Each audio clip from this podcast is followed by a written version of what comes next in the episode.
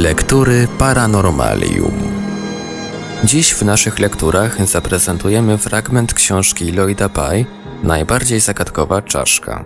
Będzie to fragment rozdziału pierwszego, w którym autor w literacki sposób próbuje odtworzyć dzieje zagadkowej czaszki oraz to, w jaki sposób została ona odkryta.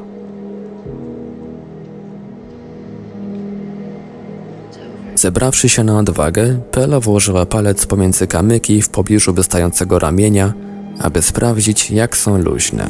Nieźle, nie są za bardzo posklejane. Zastanawiała się, czy ma wykopać drugi szkielet i rozważała, czy ma do tego prawo. No cóż, czemu nie? Ten drugi leży sobie na widoku, prawda? Jaka to różnica? Uklękła i zaczęła odgarniać gruz z ramienia. Odsłoniła więcej kości. Wkrótce widać było całe ramię i część obojczyka. Grób był płytki, łatwy do odkopania. Zapomniawszy o ostrożności, Pelo zaczęła kopać ze wściekłą energią, z mocnym postanowieniem wydobycia całego szkieletu, tak żeby można go było obejrzeć równie dobrze jak pierwszy. Odsłoniła drugi szkielet w ciągu kilku minut. Siedziała w przykucniętej pozycji, usiłując zrozumieć to, co zobaczyła. Był malutki, mniejszy od tego na powierzchni. Był też cały zniekształcony. Wielka głowa, wąska mała część twarzowa. To musi być dziecko. Ale zaraz. A co jeśli to małpa? Może nawet małpa czokokształtna? Nie, stwierdziła. To nie wyglądało na małpę. Najbardziej przypominało szkielet ludzki. Była pewna, że należał do człowieka. Ale jaki człowiek ma takie ramiona i takie dłonie, takie nogi i takie stopy? I ta głowa? Cóż za dziwny kształt. Co to za głowa? Zdeformowana, ty głupia. To jakaś przeraźliwa deformacja. Przeglądając się obydwu szkieletom, zastanawiała się, co dalej. Minęła więcej niż godzina, odkąd opuściła osadę. Pora więc było wracać. Jeśli nie zjawi się w wiosce w rozsądnym czasie, ktoś pójdzie jej szukać. Zapewne ktoś, komu łatwo będzie wytropić ślady pozostawione przez jej należące do gringo buty z charakterystycznymi obcasami. Nie mogła podjąć takiego ryzyka, przynajmniej dopóki nie nadejdą deszcze. Z powodów, których do końca nie rozumiała, odczuwała potrzebę zabrania ze sobą wszystkich kości, obydwu szkieletów, pełnych i kompletnych. Może powieszą je na stojakach obok pana kościotrupa. Może nawet dostanie za nie nagrodę. Tak, może tak być. Pobiegła ku wylotowi tunelu, tam gdzie pozostawiła kosz.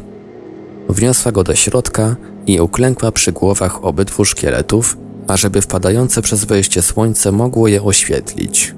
Podniosła pierwszą czaszkę, tę normalną, i poczuła, jak jest ciężka.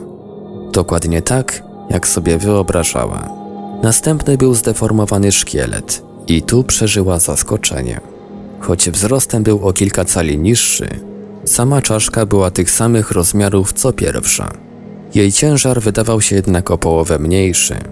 Potem stwierdziła, że każda inna kość także była lżejsza od odpowiadającej jej kości pierwszego szkieletu. Czaszki, ramion, kręgosłupa, miednicy, nogi, stopy. Składała kości w koszu i była zdumiona, że ludzkie ciało ma ich w sobie tak wiele. Kiedy skończyła, przestraszyła się, że mogła pominąć jedną z niewielkich kosteczek, kręg szyjny, jakąś kość stopy albo palca. Jeśli tak, to z pewnością wstyd jej będzie przekazać szkole niekompletne szkielety. Powróciła do miejsca ich spoczynku i raz jeszcze przesiała przez palce cały gruz, aby upewnić się, że zabrała każdą najmniejszą kosteczkę. Nic nie zostało. Była pewna, że wszystkie włożyła do kosza. Stanęła na nogi, strzepnęła z siebie tyle pyłu, ile mogła, a potem wyszła. Pragnęła powrócić ze swymi znaleziskami do wioski. Musiała jednak jeszcze zmierzyć się z jednym istotnym problemem. Przekroczywszy wejście do kopalni, złamała wioskowe tabu. Nie wolno przecież nikomu wchodzić do jaskiń czy tuneli.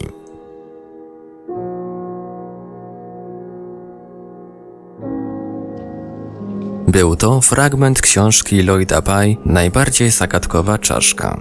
Czytał Ivelios. Książkę na polski rynek wydało wydawnictwo Cień Kształtu.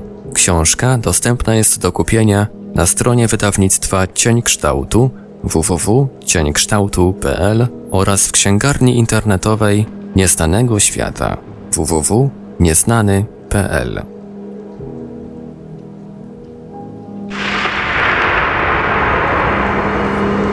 Lektury Paranormalium